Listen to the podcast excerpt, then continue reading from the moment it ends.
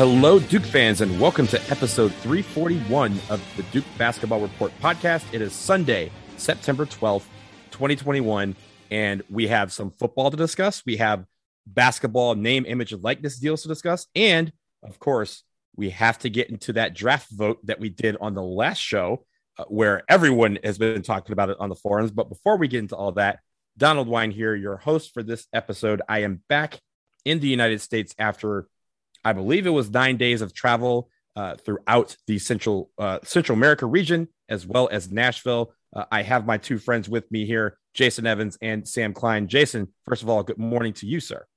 Good morning, Donald. Um, you you at least rooted uh, Team USA onto a win over Honduras.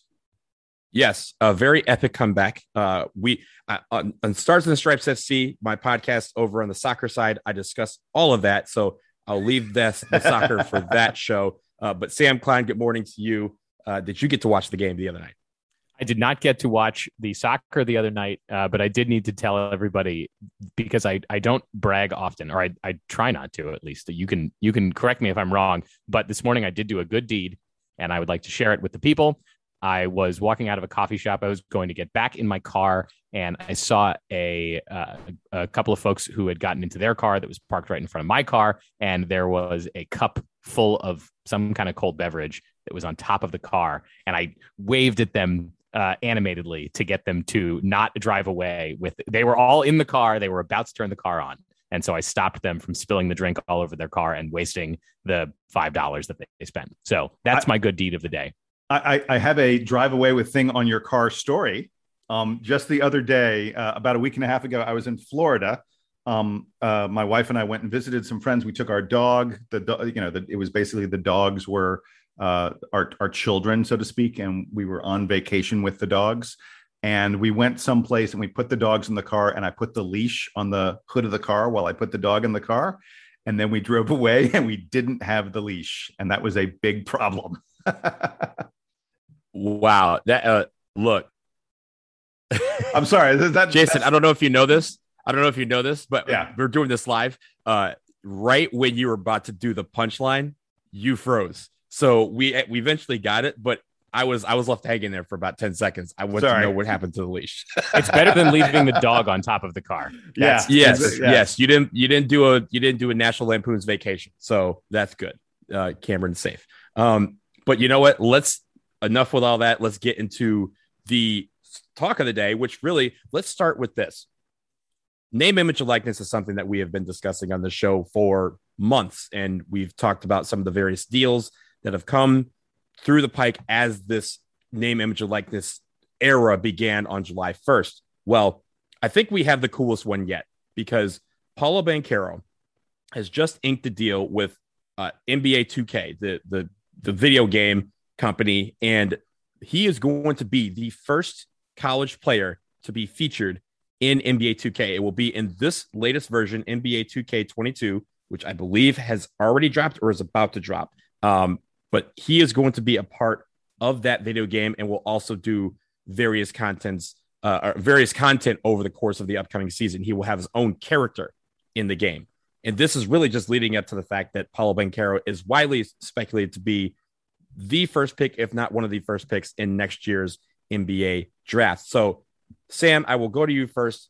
What is your thought on Paolo Banchero signing this deal with 2K? And it, does it make you excited to play the game, or at least make you excited that a Duke player can be found on this game? All the above. Uh, I am I am admittedly not much of a gamer, but I'm very excited that this is happening, and it's just inevitable that the that the NCAA games that you know the, the previous NCAA football and NCAA basketball games will get rolled into the uh, professional versions of these games, or at least to some extent they will. I'm not sure if the if the colleges want to be sort of on the field with the with the pro teams because the because the game might say that all the colleges will get smacked. Uh, but it's very exciting to see this sort of thing. Of course, Paolo was going to be in the video game next year, coming into his rookie season. So why not get a get a jump on that this year? Why not put a Duke jersey on the guy? Why not let him be a, a potential free agent? I'm sure, given the reports that we've heard about Paolo and the and the limited um, game footage that we've gotten from him from high school and, and some of the practice footage, I'm sure that he would be a, if not very good NBA player right now, at least a, a productive, useful NBA player. So uh, why not put him in the game? Why not have him going up against the best of the best? I'm sure he's looking forward to to getting to the NBA, and so so this is all just very exciting and, and cool for Duke and for Paolo. Yeah, and this is I for me the next step in a process that's going to lead to eventually. Uh, like you said, Sam, having those NCAA games coming back that EA Sports used to have back in the day. Uh, fun fact I am in March Madness 2003 and 2004. My face, my How voice. So? Really? Did, did you get paid? I, I, got paid, yes, because I, I, was not a student athlete, so I could get paid. Um, but basically, what they did back in the day is they had the intros where you go EA Sports, it's in the game. And for March Madness 2003 and 2004, they came to Duke and they filmed people. They said, Hey, if you want to come out and be extra, uh, they were filming people, and the people who got you know, picked were the intro to the game. So it cycled through different colleges and in different people. And in 2003, I have my own intro. There's no one else in it. In 2004, it's more of a montage of Duke Duke fans uh, and Duke students, and I was one of those Duke students. So that was pretty cool. So I'm looking forward to that coming back because I think those are nice little additions to the game in a lot of ways for college kids to kind of make their mark and impact on what is you know a multi-billion dollar industry? Jason what are your thoughts on, on paolo joining the the elite and being part of nba 2k22 so uh, so i got two things i want to talk about this. One is um, the present and one is the past. In terms of the present uh, it's it's a big deal for duke for paolo to be the first collegiate basketball player or football player for that matter um, the first college player in the new name, image, and likeness era to be put in this really, really high profile position. We already spoke on a previous podcast about what a big deal it was that Paolo was the first college basketball player to sign with CAA, which is the biggest, most important um, talent representation agency out there. And, uh, and for them to have chosen him as their representative. I'm sure that they are the ones who negotiated this deal with EA Sports for NBA 2K22. Um, so, from a build your brand perspective, from a uh, you know I'm important and I'm a big deal perspective, these are huge moves for Paolo. And and, and you know prior to this, th- there were people out there who would sort of try to to make college basketball players or college football players on their own like in franchise mode on these on these games you can create your own player and people would try to sort of build players on their own but but that's always going to be flawed. It's not going to be completely accurate. It's not going to really have the feel of the actual player. The fact that you are going to actually be able to play with Paolo again like i say is a big deal and is and is pretty cool and interesting. That's the that's the pre- and and Paolo's going to get paid. I don't think by the way i, I want to be clear i don't think Paolo's going to get paid like millions of dollars for this. Um, this is probably one of many, many deals that EA, uh, that, that, sorry, that CAA is putting together for him. And, you know, I don't know, 10, 20, 50,000 bucks, maybe, maybe a little more than that. Who, who, who knows?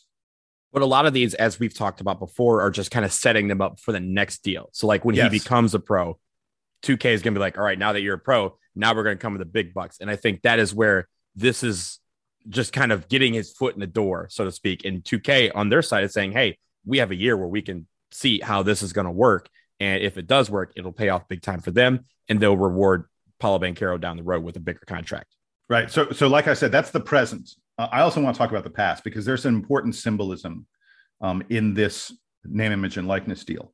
Folks, I'm sure you will recall that uh, EA Sports was sort of the center of this whole issue of name, image, and likeness. This is this is where it came into the public consciousness when uh, former UCLA basketball player Ed O'Bannon filed a lawsuit in 2009 where he said, "Hey, I was I was playing EA Sports college basketball and they have a historic UCLA team that has a player who looks like me, has my number and um and and and shoots the same way I shoot, you know, plays the game the way I do. This is clearly me in the game and I'm not getting paid for it." Um, and so he filed a lawsuit. Uh, it was a class action lawsuit on behalf of um, hundreds, I think thousands of players. And and and he eventually won. They, uh, you know, he didn't personally win forty million dollars, but they won forty-two plus million dollars from the NCAA and from EA Sports for uh, for their name, image, and likeness being used in these games, even though they weren't paid for it. And, and, the case went all the way to the Supreme Court. This was back in the, you know, right around 2014, I believe it was. This was one of the major events that brought name, image, image, and likeness into the public consciousness. It's a big, big deal. And and NBA 2K has not uh, NBA and college basketball 2K EA Sports has not been making a college football or college basketball game since then um, since the early 2010s. Uh, and they now 2013, right? Uh, they now say they're going to bring it back. They're going to bring it back in 2023. Now they say they're going to mostly bring it back with unidentified players. That there's going to be college versions of the game, and you won't be able to tell. You know, you'll play with Duke, but Duke won't look like the real Duke roster. But I think what they're actually going to do is they're going to try and uh, they're going to pick and choose different players where they will develop relationships with them and those players. So so you'll play with Duke, and the Duke roster will feature some Duke players, not the whole team, perhaps, but some Duke players who've signed deals with with EA Sports. And I, I, I think that's an interesting development. And I just wanted to, to highlight all that because there, there is a you know coming full circle kind of thing happening here with EA Sports signing Paolo and uh, uh, you know Paolo essentially being the person who breaks the dam to some extent on on them getting back into the college market that they've been out of since the courts said you can't do this anymore. Yeah, and it's not like you know, you know, Charles O'Bannon, Ed O'Bannon, they were talking about, yeah, there's a historic team that has all the historic, you know, famous players, and one looks like me, and one, you know, plays like me, and one, you know, has the same height and build. They were doing that with the regular college rosters too. When I was playing the game, I was the EA rep on campus, so I got to play the game a lot. And you see number 42. Ah, that looks like Reggie Love. Ah, same height, same height, same build, same weight, same features, same characteristics, same attributes. Like all of the all of the details were there.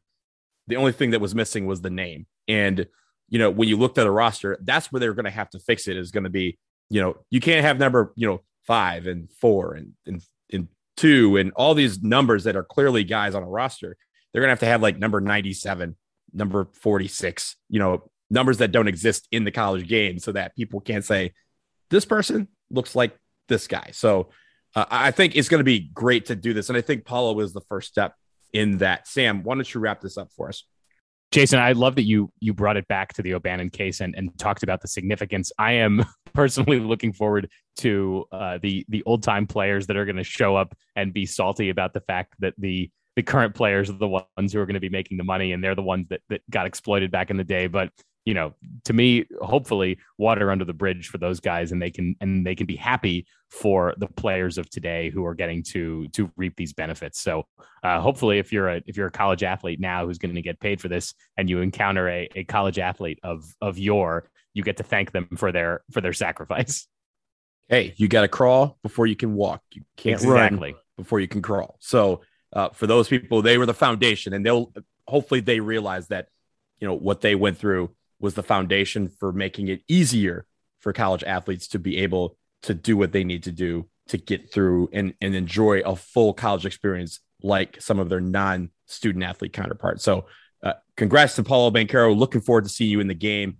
Uh, I must mean I need to stack my chips so I can actually get the game so I can play as Paolo Banchero in the game. But I do want to move on to the real, I mean, really the, the topic of the day. This is the big topic of the day. It's the results of the draft vote that we had on the last episode. Obviously, the talk has been heated on, on the forums. We have been talking about which team is the best team. Uh, and I'm here to tell you that despite what I told you last episode, y'all don't think mine is the best one. And that's fine because it's my team. It's not your team. But I will turn it over to Jason, who was handling that episode and, and really has been going through all the conversation on the forum. So, Jason, take it away. Yeah. So, folks, if you have not listened to episode 340 of the Duke Basketball Report podcast, you're missing something fun. Donald, Sam, and I each drafted um, eight players from Duke history. Uh, the or, the draft order was Donald went first, then me, then Sam. Um, it meant that Sam got to snake it around and got picks three and four. Um, and I think that may have been the key to his team being super successful. Uh, but in any event, um, we each came up with teams, and then we we put, posted those to the DBR forums, the bulletin boards, and let people vote on who had the best team. And, and a really interesting thing happened uh, early on, sort of before there was even any conversation, when people were just kind of voting based on what they saw of the rosters, and people hadn't started discussing it too much. Donald and I jumped out to to an early lead. In fact, I, I recall at one point Sam had less than 20% of the vote, and Donald and I were each right around 40%. Um, I really thought that Donald was going to be my main competition at that point.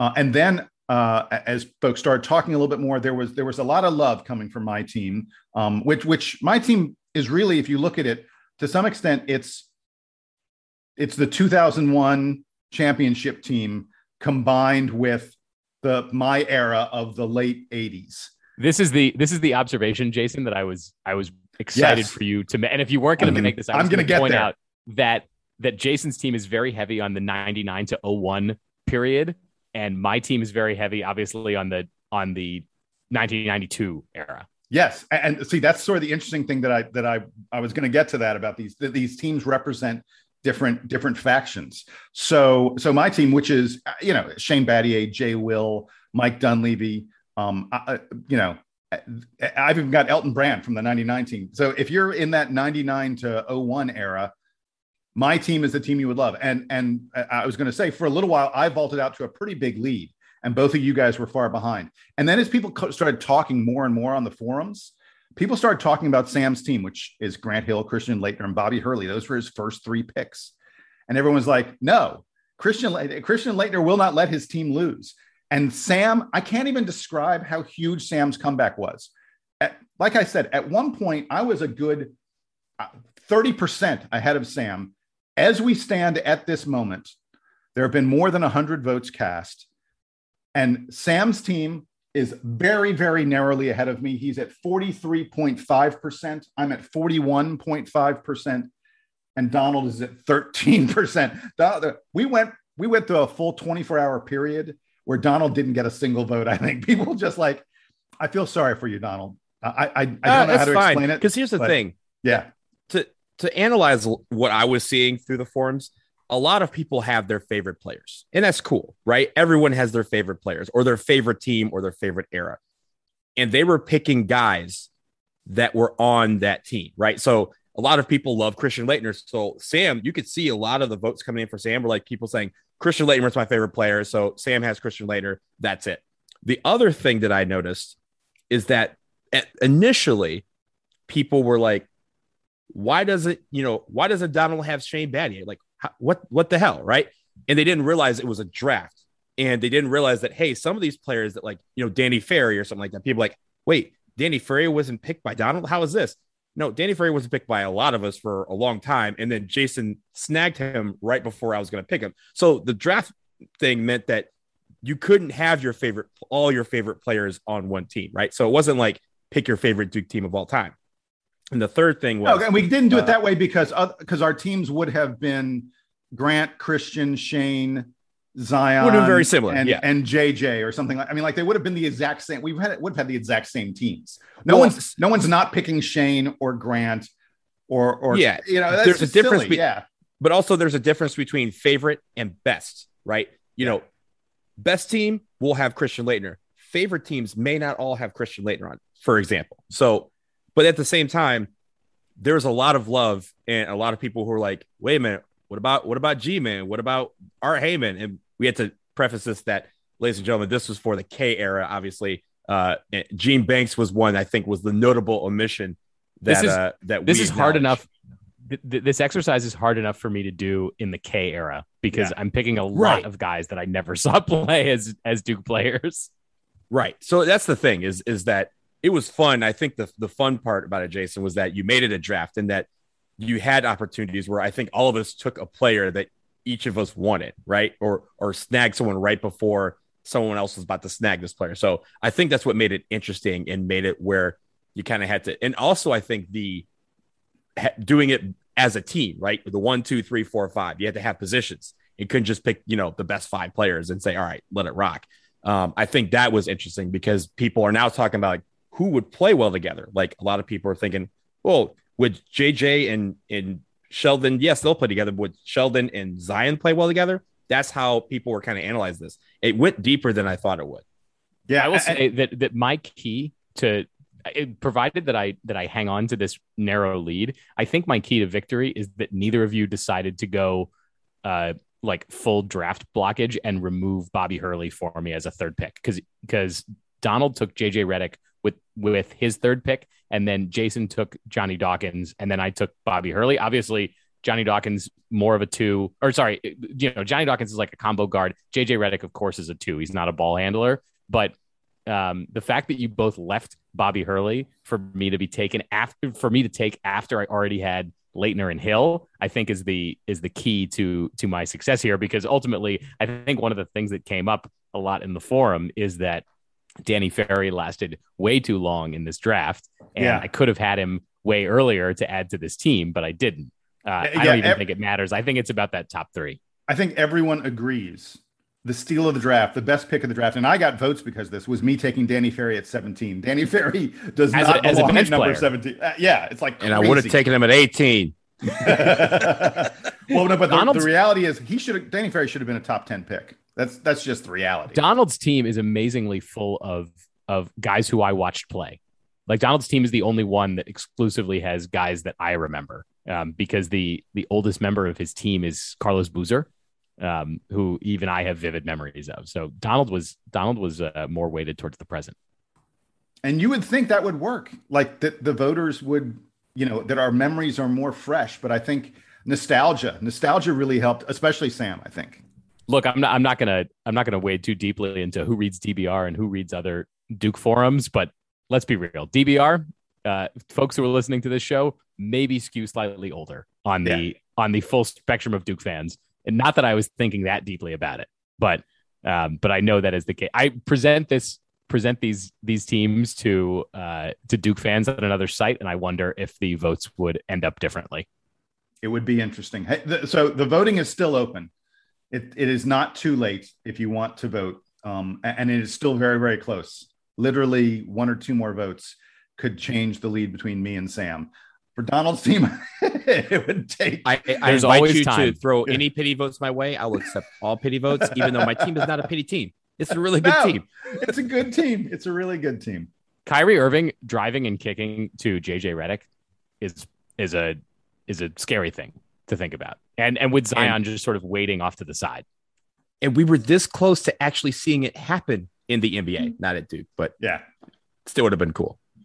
Uh, but yes, the the draft vote is online on the DBR forums. Go ahead and chime in with the conversation. Tell us about who your favorite team is. Uh, tell us how you think the draft should have gone. Uh, should I have taken Danny Ferry one pick earlier? Probably.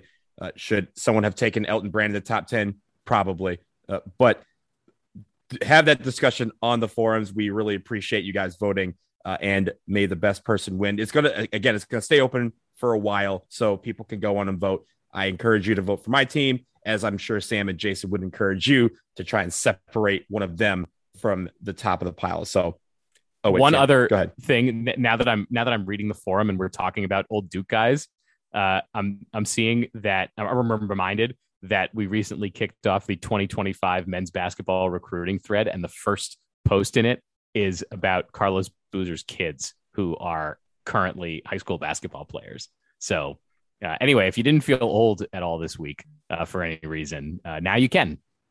That that didn't help, Sam. It's that terrible. Didn't, that didn't help at all. That's terrible. Uh, yeah, someone that I went to class with has a kid who could be going to Duke very, very soon. That's yes. We'll leave that for another show. You know what? Let's pause right here. We're going to try and get younger on the other side of the break, but on the other side, we do have some football to discuss, and it is positive news what happened last last night against NCAT. Stay tuned and find out.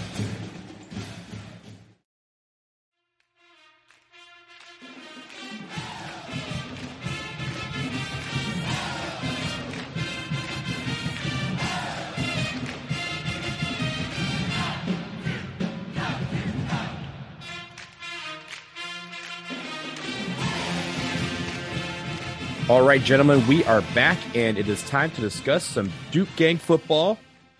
The Duke Blue Devils took on the North Carolina A&T Aggies last night at Wallace Wade Stadium. It was the first time in about 560 days or so that there were fans at Wallace Wade. So, welcome back to all the fans that were able to make it down there uh, to Wallace Wade last night. It was good to see them on TV.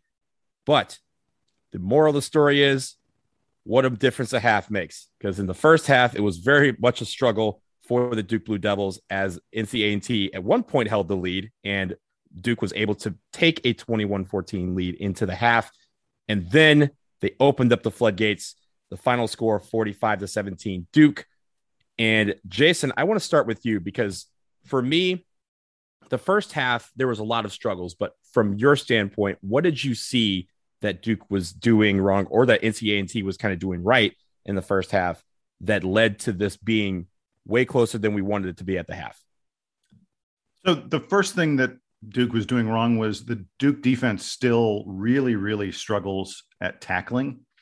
Um, you know, where you put your arms around a guy and you bring him to the ground. It's sort of an important aspect of football and uh, and our team has not been good at it for a while, and we were not good at it against NCA&T.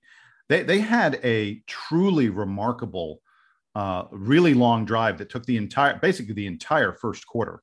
Uh, it was something I, I, think on the clock it was something like 12 minute long drive. I it was it went for 86 yards. They converted I think it was five or six third downs on the drive. It was one of these, it was like a 20 play drive um, there were very few big chunk plays. You know, it was like, oh, they got two yards here. Oh, they got three yards here. They're facing third and six, and they would get they would find a way to get those six yards.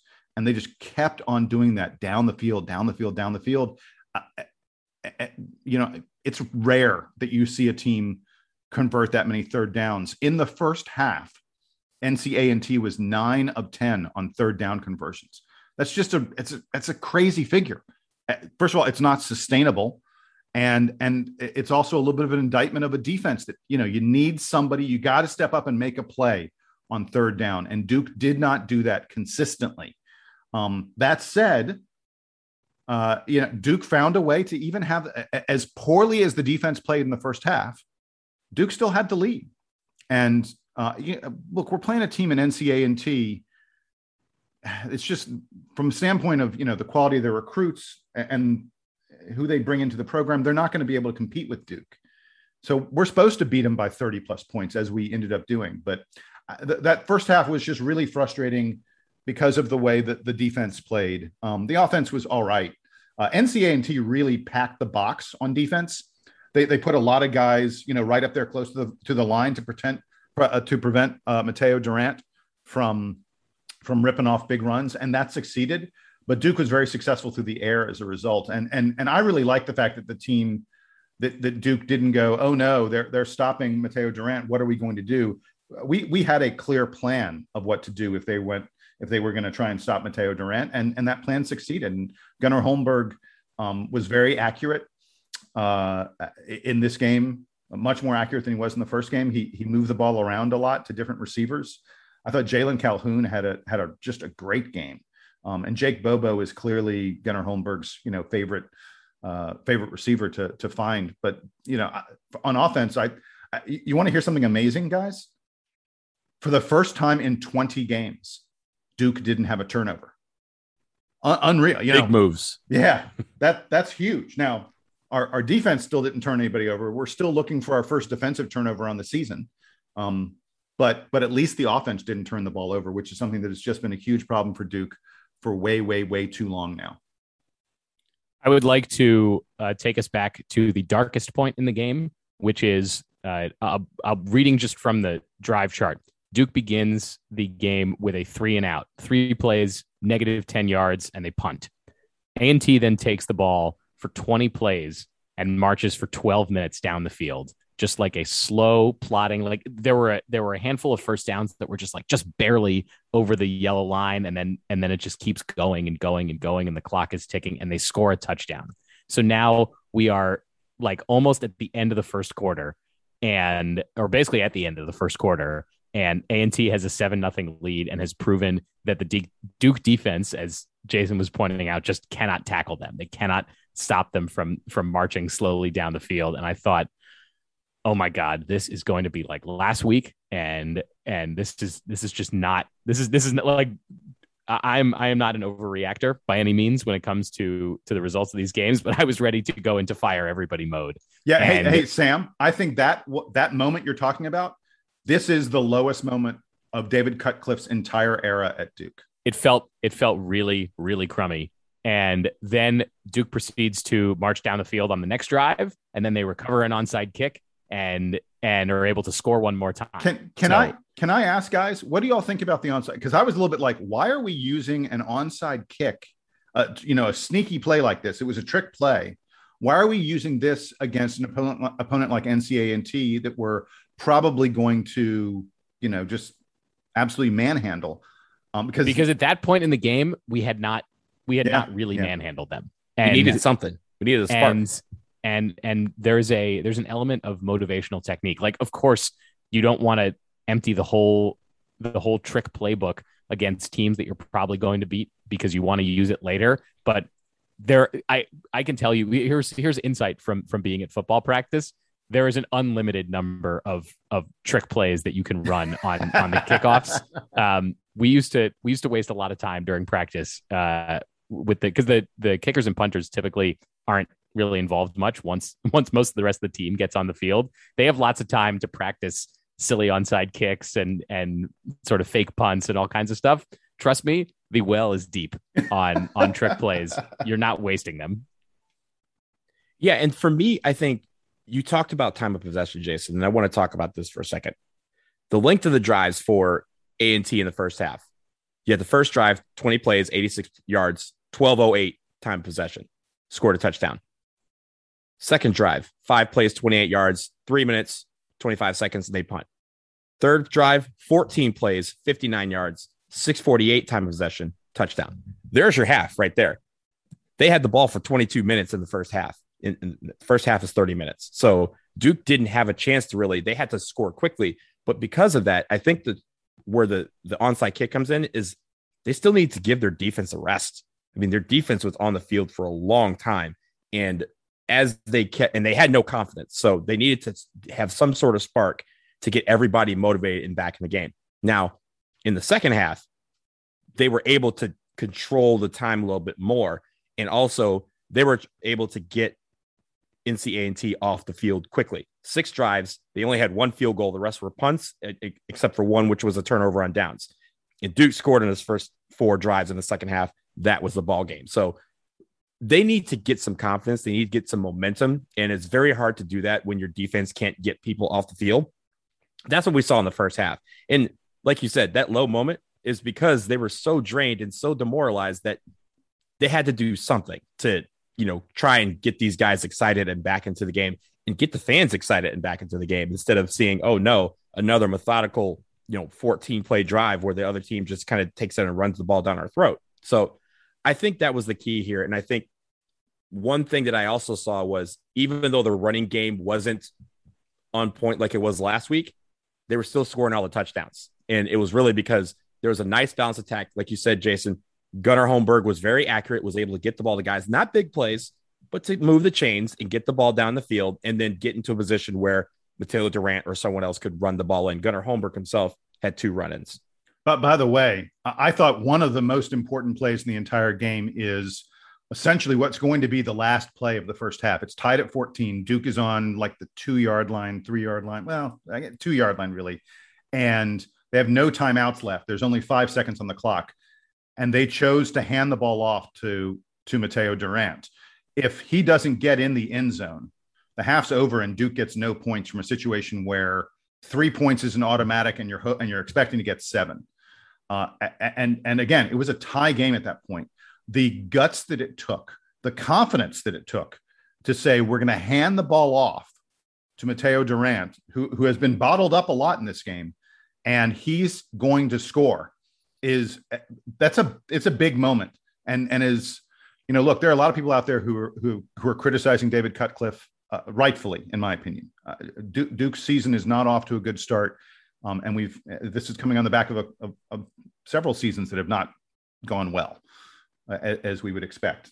Um, so I, I, I praise him for having that kind of confidence in his players, in his offensive line, and in his star running back. Because if Durant doesn't get in the end zone there, uh, you know, I'm not sure. David Cutcliffe may walk into the locker room, but he he might have been walking all the way through the locker room to his office to clean it out and leave at halftime. uh, if they, if they don't get that that TD, it was a it was a big deal. By the way, I also wanted to mention really quick before we look ahead a little bit. Um, freshman quarterback Jordan Moore. Uh, I really like the way this kid looked. Um, again, it's against NCA and T, but but he looks like a real dual threat quarterback, a guy who can beat you with his legs and beat you with his arm. Um, and I'm, I'm kind of excited to see what develops out of him, uh, you know, throughout a, a Duke career that I, I, think could be really interesting. I like Jordan Moore. Yeah. And so, really quickly, as we look forward next week, Duke takes on Northwestern. They host them at Wallace Wade Stadium uh, next weekend. Jason, I know you've taken a quick look at Northwestern. What can we expect from the Wildcats as they come into Durham uh, to take on the Blue Devils? I mean, so Northwestern is not a team. This is a Power Five conference team that somewhat like Duke, uh, you know, is not super impressive so far. They they they lost pretty badly um, to Michigan State in their season opener. They lost 38 to 21. You know, it wasn't a super competitive game. Uh, they beat Indiana State uh, this weekend, 24 to six. Indiana State, you know, somewhat like uh, they're not Indiana State's probably better than NCA and T, but Indiana State not a Power Five school, not a not a you know school that's expected to be a, a real player in college football. So Northwestern, you know, not a great team, but this is the kind of team that Duke needs to be able to compete with. Um, uh, they they they've got an interesting situation on offense. Their quarterback is a guy named Hunter Johnson, um, who was a big time recruit. I mean, we're talking like this guy was like a top 20 recruit. He was considered one of the top two or three um, quarterbacks in his entire recruiting class. And uh, he has really struggled in his Northwestern career. In fact, it was a little bit of a surprise when uh, he was a starter for a while and then like he didn't play for an entire season because he was the backup. Um, it was a little bit of a surprise when he was again named the starter for for this season. I, I want to say he's a junior at this point, maybe a senior. Um, but but he's a guy who's really only a pocket passer. He's not going to he's not going to get out there and and beat you with his legs. Uh, it'll be very interesting to see if the the Duke cornerbacks can can hold their coverage enough to uh, to to foil him. And then the other guy sort of to look out for, um, they've got a, a, sophomore running back um, named Evan Hull, uh, who's who's pretty quick. Uh, he's had a couple pretty good games. He's uh, he, he's well over 200 yards rushing on the season so far. He scored a number of touchdowns, um, and and their attack, I think, uh, you know, is, is predicated somewhat on on getting Evan Hull um, and get, getting his speed uh, into the defensive secondary. Uh, and Duke, you know, Duke's defense struggles with tackling. If you don't tackle Evan Hull, he's gonna he's gonna get some big runs against you. So those are the things to watch out for against Northwestern. This should be a good game. Um, this is a, a, Power Five team that Duke can definitely compete with, and this is the kind of win that uh, Duke Duke has to have this kind of win if we're going to really be competitive in the ACC and have any kind of shot at getting a bowl game. Yes, again, confidence, momentum. Let's take what we learned from NCAA. Let's apply it to Northwestern. And again, let's get that second win. Before we wrap, there's a couple of things around college football that were fun notes that we wanted to uh, highlight here. I'm going to start with Sam, who has an interesting connection between Duke and Jacksonville State. Sam, what is that connection? Yeah, if you didn't see uh, the game or the highlights from yesterday, Jacksonville State beat Florida State on a uh, on a touchdown at the end of regulation. It was a it was a hail mary, and the the victory was really delivered by wide receiver Damon Philyaw Johnson, who uh, Duke fans may remember because he is a Duke transfer. Uh, he left after last season to head to Jacksonville State. So uh, pretty cool to see him beating Florida State, uh, a team. I don't, I, now I'm trying to remember if we if we had played them in his time, but certainly not a team that we have beaten in his time in Durham. Uh, so so pretty cool for him to have that moment. And if you haven't watched the highlight, go check it out because it is uh, it is some impressive scrambling that he does uh, on yards after the catch to get into the end zone. And the homer call, you always got to do it for the homer call, and the Jacksonville oh, State it's, call is it, it's a real it, it's a real meltdown in the Florida State radio booth. I, I I caught that one as well. Yeah, uh, and also, if we're staying in the state of Florida, uh, there was another Duke transfer that played in Florida last night. Chase Brice, uh, who of course transferred to Appalachian State, played my law school alma mater, the University of Miami, down in uh, down in uh, where is it? It's in Miami. Of course it is. Um, but That is not the story of this game. The story of this game does, was where does Miami play their home games? In Miami? Somewhere, somewhere, somewhere in Miami Dade County. The, the University of Miami is in Coral Gables, so you know it. I, it's not an unfair uh, thing to get tripped up on if you didn't actually graduate from there, Donald. Yeah, well, you know, I didn't spend a lot of time at the at Sun Life Stadium, or I'm sorry, it's Hard Rock now, or I'm sorry, what is it now? Land Shark. It was like five different names in my three years there, and I didn't spend any time there because we were still playing at the Orange Bowl. R.I.P. Uh, but Chase Brice is not the story of this game. He just happened to be one of the elements of this game. The main story is shout out to the Miami students who were able to save a cat. Yes, that's right, a cat from dropping three stories down from the 400 level down to the 100 level. It was hanging from a wire. If you have not seen this video, it is all over social media. A cat somehow got loose in the stadium and was about to fall off of the 400 deck of uh, Hard Rock Stadium and somehow the students were able to manufacture a plan to save this cat. They caught it in a flag. It was an American flag. They caught it in the flag. I was going to say it was an American flag that they were able to use as kind of like a tarp to catch this here cat. Uh, the cat is doing fine, according to Miami and according to Hard Rock Stadium.